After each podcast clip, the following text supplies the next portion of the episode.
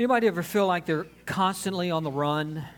Like constantly going from one thing to the next thing to the next thing, to this priority, to this checklist, to this ball game, to this kid's activity. Yeah, a lot of us, that's kind of the way we live our life. It's just one thing to the next. Life always feels like it's on the run. Uh, we're in the study of, of King David, and we're entering into a period of time when David was on the run. And he wasn't on the run because his schedule was busy. Uh, he wasn't on the run because his job was demanding or his kids were in travel sports. It wasn't that. David was on the run because the current king, Saul, wants wants to kill him. Right? That's a whole different level of being on the run Uh, than what most of us live in. If you weren't here last week, Israel has their first king. It's a guy named Saul, and Saul quickly turns away from God, and so God lifts his spirit and his favor away from Saul and, and identifies the, the next king who's going to be David. Now, David's not king yet. He's going to be king, uh, but g- God begins to show favor to David, and so he begins to accomplish more and to, to be respected more and to be revered more by the people. All of this becomes a threat to King Saul. What we, what we see in Saul, and we'll see it today, is this deep-seated sort of insecurity in his heart, um, this this need to be recognized, this need to be first or most powerful, uh, this need for everyone to look at him, and that insecurity drives him to do some pretty awful things. And hopefully, none of us have ever done anything as drastic as what we're going to see Saul doing, but most of us, ninety-nine point nine percent of us, have some insecurity somewhere on the inside. Like there's there's pieces and parts of our heart, if we're honest, that we would say, yeah, that's that's a struggle for me. I have some insecurity in this particular area. And the people who don't think they have any insecurity actually have some. They just don't admit that they have some. Because all of us, throughout our lives, we wrestle with it. Maybe you don't call it insecurity. Maybe maybe it's jealousy, or maybe it's a, maybe it's a long-term bitterness or negativity, or just kind of a critical way that you've carried with you for a long, long time. Those, those characteristics produce Um, damaging relationships, emotions, uh, spiritual relationship with God. All of those weaknesses, insecurities eventually show themselves in other ways in our life. And that's what we see in King Saul. In chapter seventeen, uh, we kind of skimmed over last week, David fights Goliath, the giant. If you remember that story, David versus Goliath, the giant story. Uh, defeats him with a sling and a rock. That's that's that particular story. Nobody else wanted to fight Goliath. Like the army was waiting for somebody to step up. Nobody wanted to step up. Eventually, David comes to camp and says, hey, I'll go fight him. He does. He defeats Goliath. And then there's this, this short war with the Philistines. And then the conquering heroes are all coming back home. Uh, this is in First Samuel chapter eighteen, verse six. When the men were returning home after David had killed the Philistine, the women came out from all the towns of Israel to meet King Saul with singing and dancing, with joyful songs, and with tambourines and lutes. So they're celebrating their conquering heroes, all coming back into town. As they danced, they sang, Saul has slain his thousands, and David his tens of thousands. Saul was very angry. This refrain galled him. They have credited David with tens of thousands, he thought, but me with only thousands. What more can he get but the kingdom? And from that time on, Saul kept a jealous eye on David. And so you kind of feel this tension growing because people are celebrating David and Saul feels like he's been forgotten. Here, here's some things about insecure leaders or insecure people or people with jealousy type issues or even bitterness, uh, long-term bitterness in their life. One characteristic is that insecure people can't celebrate someone else. There is a need w- within some people to be recognized, to be applauded, to be up front, to be at the top, to be seen as the smartest person in the room or the most clever person in the room or the funniest person in the room. And so they struggle to really celebrate the accomplishments of somebody else. It's a good thing to kind of monitor in your own heart. Just kind of watch what happens in you when somebody else gets celebrated. And, and maybe more specifically, what happens in you when somebody gets celebrated in a way that you want to be celebrated? Like they're celebrated for something that you want people to recognize you for. How does your heart manage that? Is your heart okay with that? Are, are you able to cheer for somebody else even though it's an area that you you kind of want to be cheered for? I mean, I don't think it's always terrible to, to want applause, to want to be recognized, until it gets to the level of, like, I can't ever celebrate somebody else because I feel like that takes something away from me. That's what we have in Saul, completely unable to celebrate this other person or even to put what's happening in some context. I mean, you, you would think kind of a balanced person would, would be able to look at this and say, you know what, the whole Goliath thing was was pretty crazy. I mean, like that, that was an awesome thing. I mean, I get it. That was great. I totally understand why everybody would celebrate David. I'm going to celebrate David. It doesn't take anything away from me. It doesn't diminish me. But Saul, in his insecurity, is unable to bring this sort of context to what's happening. All he knows is they like him. That must mean they don't like me. Another quality of, of insecure people are leaders.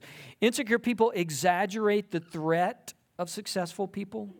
Like they don't just, they don't just not like someone else being celebrated, and they and they don't just see it as a threat. They see it as a as a huge threat to them personally. We, we read this, but let me read it again. Saul speaking says, they've credited David with tens of thousands. Remember, they were saying, well, Saul's killed his thousands, David's killed his tens of thousands. They've credited David with tens of thousands. What more can he get but the kingdom? Which, come on, that's a pretty big leap, right? From singing a song to taking over. And, and we know that ultimately he is going to be the next king. Insecure people, though, have this way of exaggerating the threat of worst-case scenario. Well, because of this, then that means that I need to be careful. Then they're up to something. What are they doing behind the scenes? What are they trying to work out that I don't know about? Insecure people and leaders exaggerate the threat. Here's another example from verse twelve. Saul was afraid of David, because the Lord was with David, but had left Saul. So he sent David away from him and gave him command over a thousand men.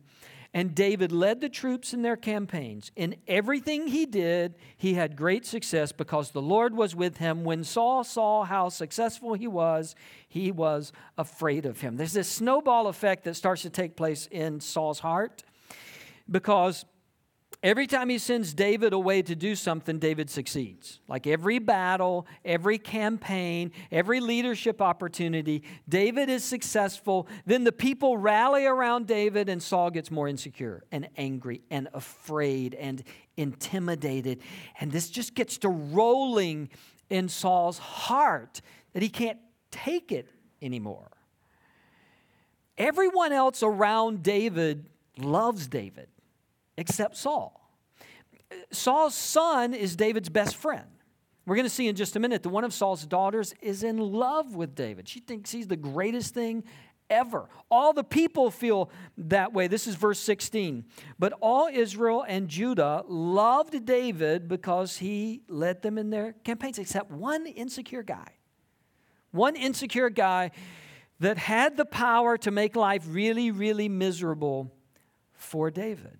You know, if everybody else has a positive opinion and you're the only one in the room that has a negative opinion, you may not know more than everybody else. I mean, it could be that everybody else is right and you're misperceiving something. Saul never asked that question. Saul never said, well, maybe they're right and I'm wrong. Maybe David's not that bad of a guy after all. Instead, this feeling of intimidation and being threatened just continued to grow. Here's another thing about insecure people. Insecure people use people. Insecure people use people. They don't serve people. They don't love people. They don't appreciate people. They don't try to help people. They don't try to mentor people. Insecure people use people for their own objectives and their own goals and their own direction. Case, verse seventeen. Saul said to David, "Here is my older daughter Merab. I will give her to you in marriage. Only serve me bravely and fight the battles of the Lord." For Saul said to himself, "I will not raise a hand against him. Let the Philistines do that." So here's a dad willing to use his own daughter to say, "Hey, you marry my daughter." And in the back of his mind, he's thinking, well, then I'll have leverage to keep sending David into battle. He'll have to do what I say because he's my son-in-law. So I'll use his relationship to my daughter to keep sending him into battle. And surely if I send him into enough battles, eventually he's going to get killed. Eventually he's going to die. Which apparently Saul is not bothered by the fact that this would now leave his daughter a widow. Right? Like this crazy mentality of who can I use, and nobody's off limits, not even my daughter. David turns down that proposal, but then we find out there's another one of Saul's daughter that's in love with David. This is that story, verse twenty. Now Saul's daughter Michal was in love with David, and when they told Saul about it, he was pleased. "I will give her to him," he thought, and then this phrase, "so that she may be a snare to him." Isn't that a great dad? Like, father of the year. Yeah, I want you to marry my daughter because she is a case and maybe she will ruin your life. like, like, what kind of dad is this? I'm going to give her to you. Maybe she'll be a snare. Insecure people use people. They manipulate people to try to get their ends, to try to get their goals. They don't, they don't love people. They don't serve people. They don't care about people. They don't build up people. And here's a dad willing to use his own daughter for his ends and, and having no concern that when my son-in-law is dead, then that's, that's going to be difficult on my daughter. In uh, chapter nineteen, verse one, the Bible says, Saul told his son Jonathan and all the attendants to kill David. So to, Now it's just scorched earth approach, right? Anybody he knows, I want you to kill David. I want you to kill David. Anybody, I want everybody, kill David. This is an insecure person. Just trying to use people and manipulate people to get accomplished what he wants to get accomplished. Another characteristic. Insecure people lose sight of the goal because they're so consumed with themselves in fighting the wrong enemy. They lose sight of what they really are supposed to be doing because they take all of these attacks personally. They see everything as a threat. And so they're, they're too busy fighting this over here to be focused on what they're actually called to do, what they actually should be doing with their lives. We're not going to go through all of the stories, but what happens next is David marries Michal, um, and then Saul sends soldiers to their house to kill David, apparently in front of his daughter. He's not concerned about that at all. Michal, his daughter, deceives the soldiers and her father. David escapes. Uh, David's on the run. Saul tries to kill David twice before that with a spear. Then for the next ten or eleven chapters, David's running from place to place. From city to city, to mountain, to mountain, to cave, to valley, to this wilderness, to that wilderness. For ten or eleven chapters, David's running from place to place. Some really fascinating stories about what David does just to stay alive, stories that he tells, people he pretends to be, all in an attempt to stay alive. This goes for ten, eleven chapters. Saul's just chasing and chasing, and David's running, and Saul's chasing. And every time I read this part of the story, my question is always the same. Like, who's running the country while this is going on? Well, while Saul is consumed with this person, who's really not his enemy, while Saul is consumed with this person, like, like who's, who's back at the palace? Interesting story in uh, chapter twenty-three. David's running down one side of a mountain. Saul's running up the other side of the mountain, gaining ground on David and his men. And in the middle of this pursuit, a messenger shows up from the palace and says, hey, Saul, um, you know the Philistines, the people you're actually supposed to be fighting? They're all attacking our home. Could you come back and be the king and fight for us and do what you're actually supposed to be doing? Insecure people often get so distracted with what they perceive as threats and personal attacks that the, the very agenda that they should be carrying out doesn't get carried out because they're too busy fighting the wrong enemy. They have difficulty even identifying the correct enemy because they're consumed with themselves and they're consumed with their reputation and their name and their fame. Now, the easy part of the story is identifying what's wrong with insecure people, right? That's kind of an easy one. We, we, we've all rubbed shoulders with enough of them, right? As a matter of fact, as, as we're going through this morning, some of you are sitting there thinking, oh, that sounds just like, I used to work for him, right?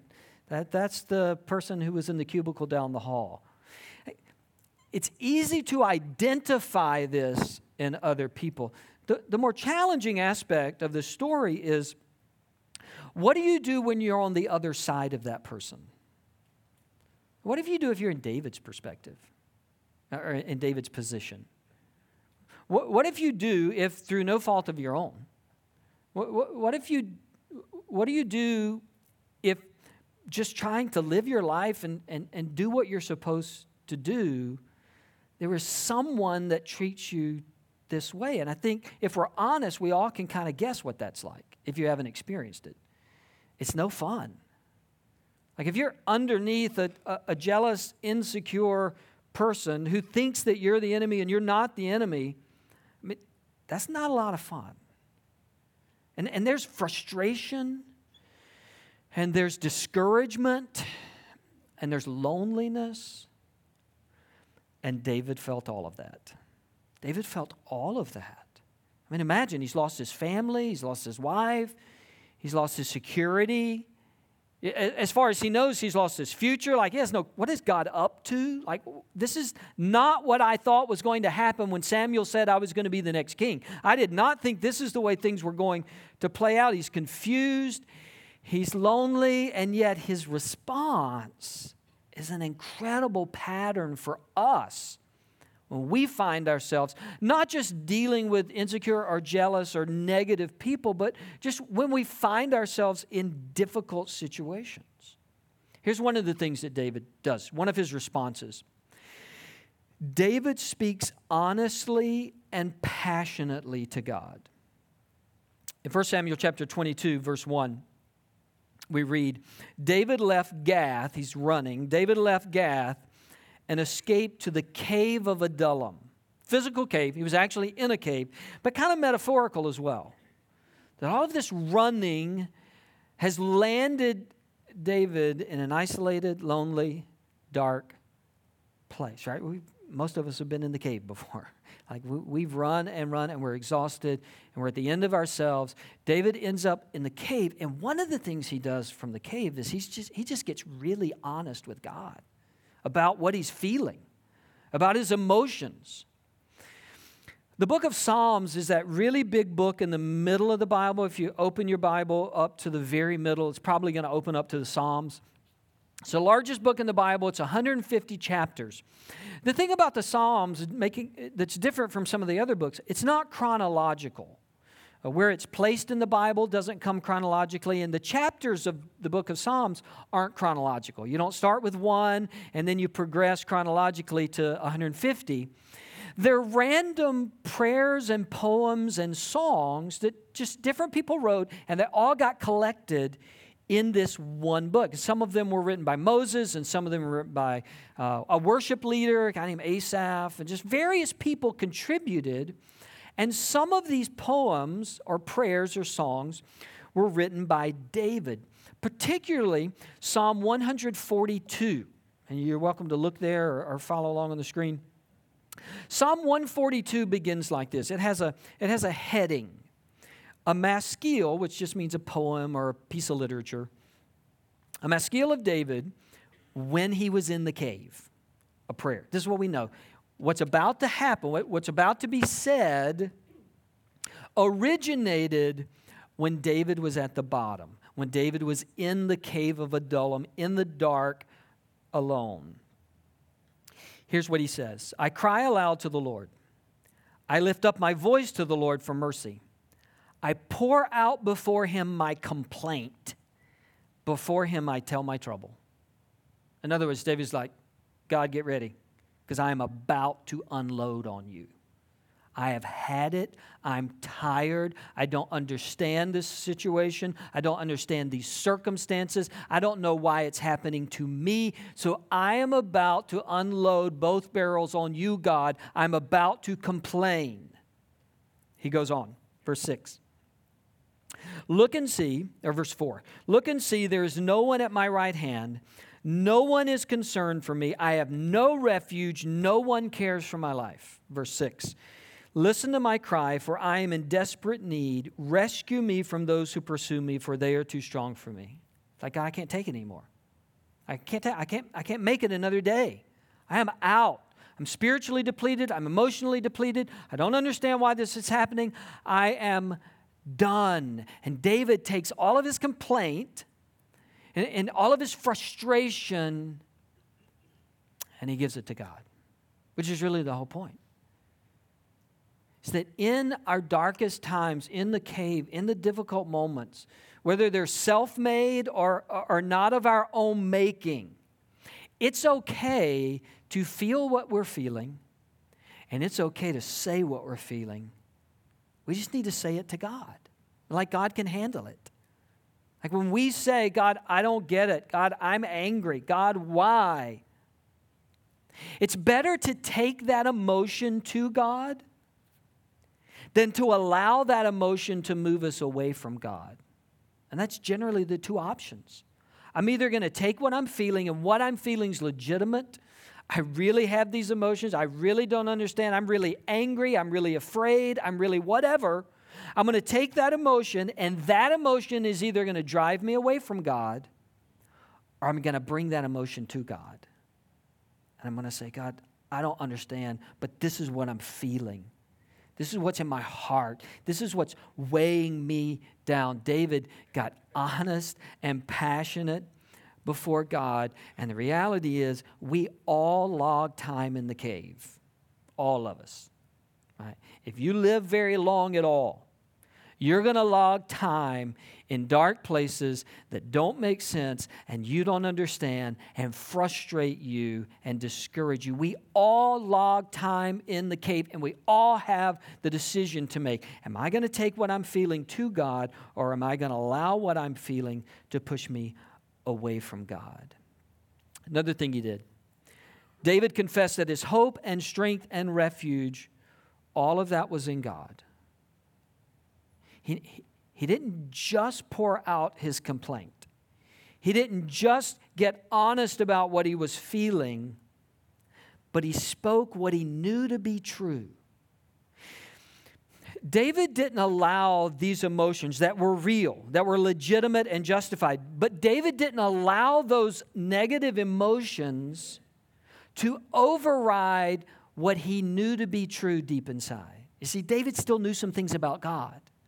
Even though his life wasn't working out the way he thought it should have worked out, even, even though he was frustrated and tired and, and angry, David still knew some things about God. And David gives us this great example that in those moments, sometimes it helps to just speak those things out loud, to say the things we know to be true. Back to Psalm one forty-two, he's pouring out his complaint.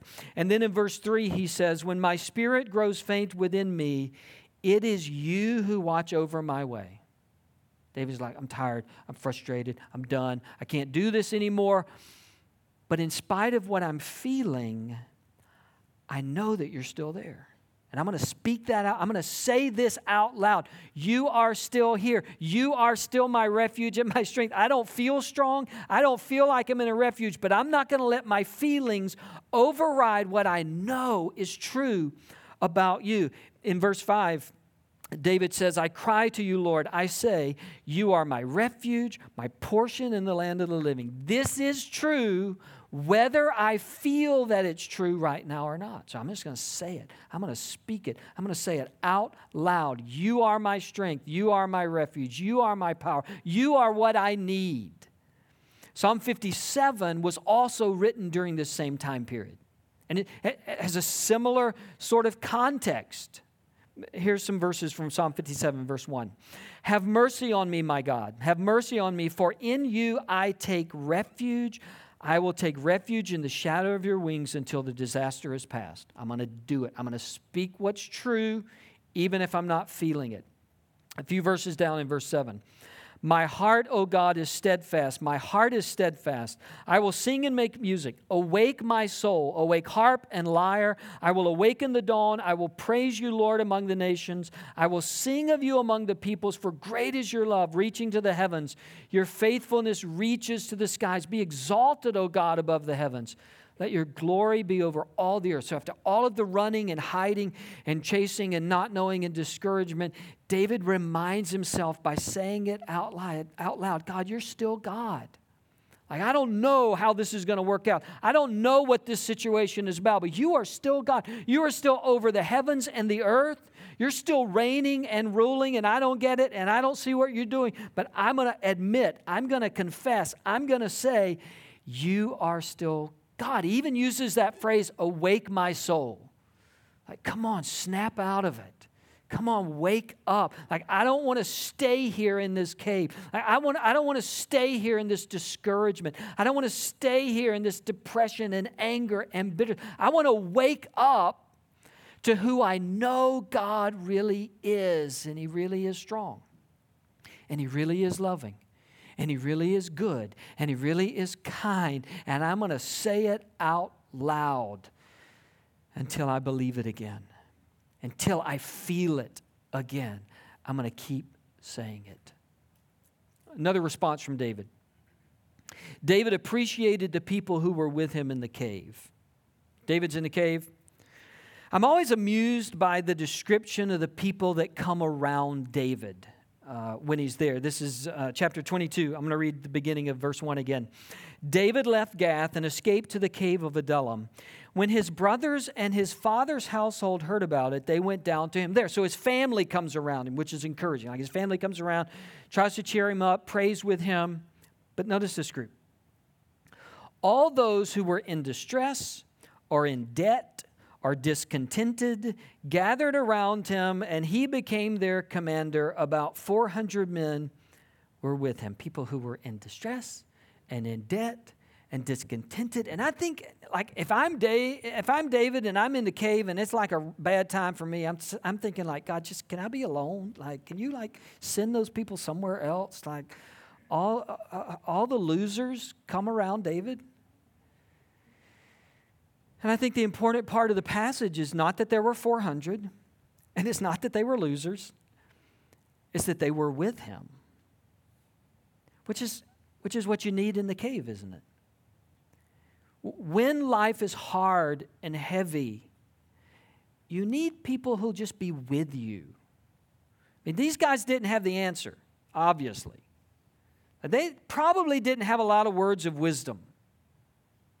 But the one thing they could do is they could just be with David.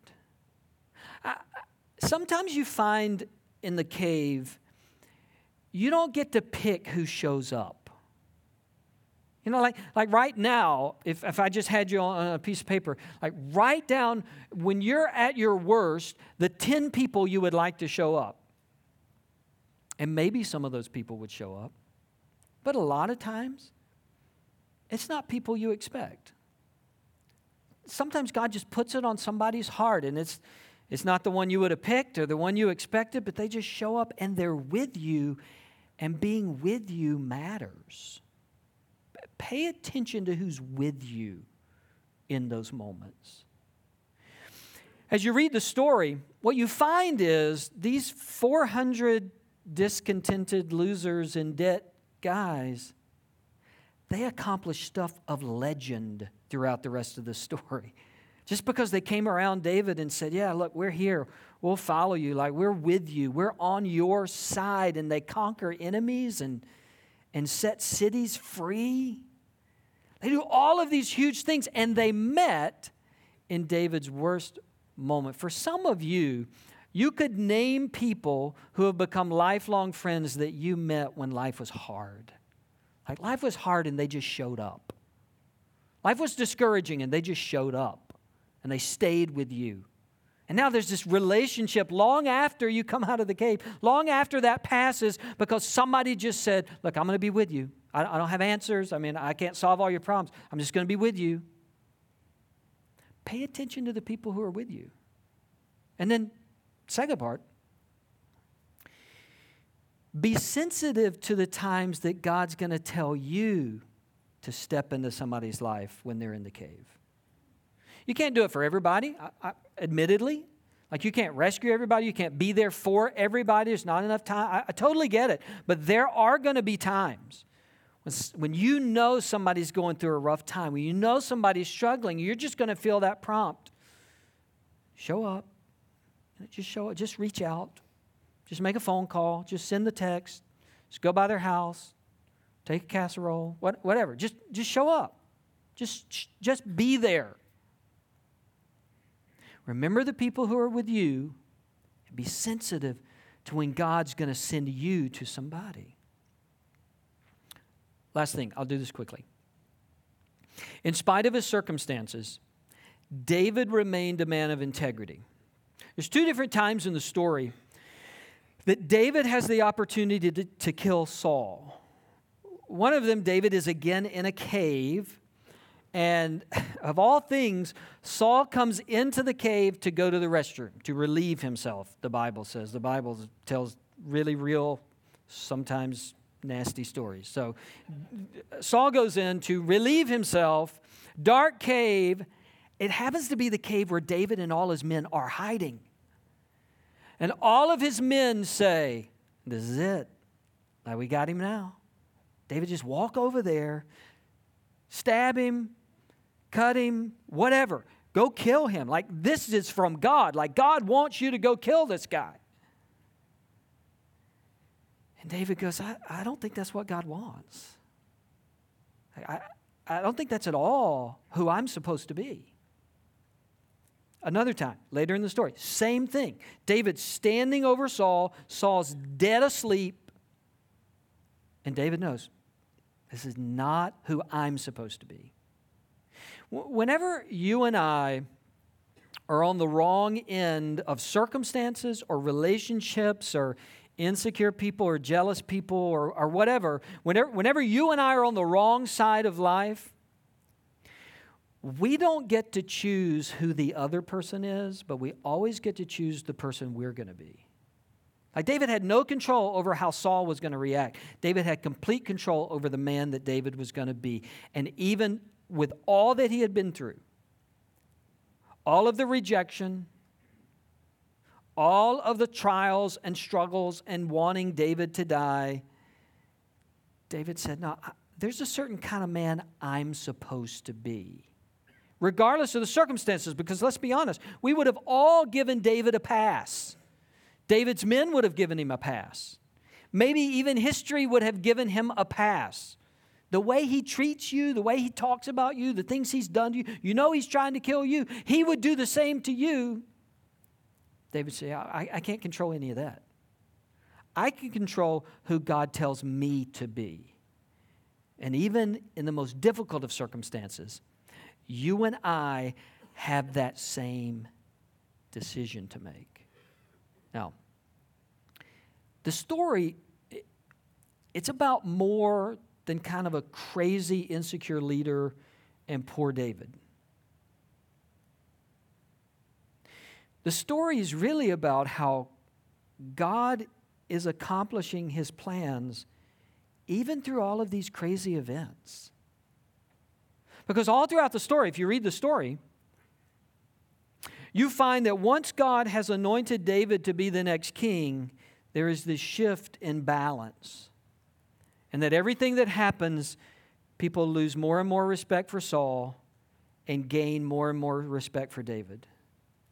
And David's rep- David's reputation, his honor, his integrity continues to go up. And David doesn't see it because he's on the run. Right? David's getting from city to city and hiding from place to place, and he's in this cave, and he's in that cave, and he's having to make all these decisions. David doesn't see it, but through every wilderness and every turn and every mountain he had to climb and go over, God was accomplishing his plan. We go through times when we're running and when we don't understand and when we're questioning and we're saying, God, why? And what does all this mean? God's accomplishing his plan. Of that we can be sure. He's accomplishing his plan in the world, and he's accomplishing his plan in you. Even in the cave, even in the darkness, even in the struggles, God is still at work. If you're someone who ended up here today, but you've kind of already decided in your heart, like, I I don't have any use for God, or uh, I'm running away from God, like, I don't need God, I don't want God. Let me just be honest. You're not changing anything about his plan. You're just not. Um, you may be cha- changing your ability to benefit from his plan. You may be changing your ability to be a part of his plan. But God's plan's still moving. Like the, the one who reigns over earth and sky, the king of all, he's still accomplishing his plan. And, and if you're someone and you're in the wilderness, or you're in the cave, or you're on the run, you can be assured that God is accomplishing his plan in you. You don't see it right now, but God is at work. We're going to sing in just a minute that song, The Goodness of the Lord. It's such a great song. We sang it our first Sunday here in the building. That's the first time I'd heard it. It's a song that Kyle introduced to us. The Goodness of the Lord is a great thing to sing on our first Sunday. Like, we're celebrating. It's our first day. We finally got in here. It's awesome. Lots of people. Woo, goodness of the Lord. Yes. But this song is true when you're in the wilderness too. Like, this song is true when life hurts too. It's just as true that the goodness of the Lord doesn't fail in the cave as it is in the palace. So I'm going to pray and And let's sing. Let's sing like we believe it. Whether our emotions feel it this morning or not, let's sing like we really believe that the goodness of the Lord will never fail us. God, thank you that in spite of where we may be running right now, in spite of where our life may be and what may be happening around us, your will, your, your direction, your goal is being accomplished in us. And that the goodness of the Lord, it never fails. Never fails. I pray it in Jesus' name. Amen. Let's stand and sing together.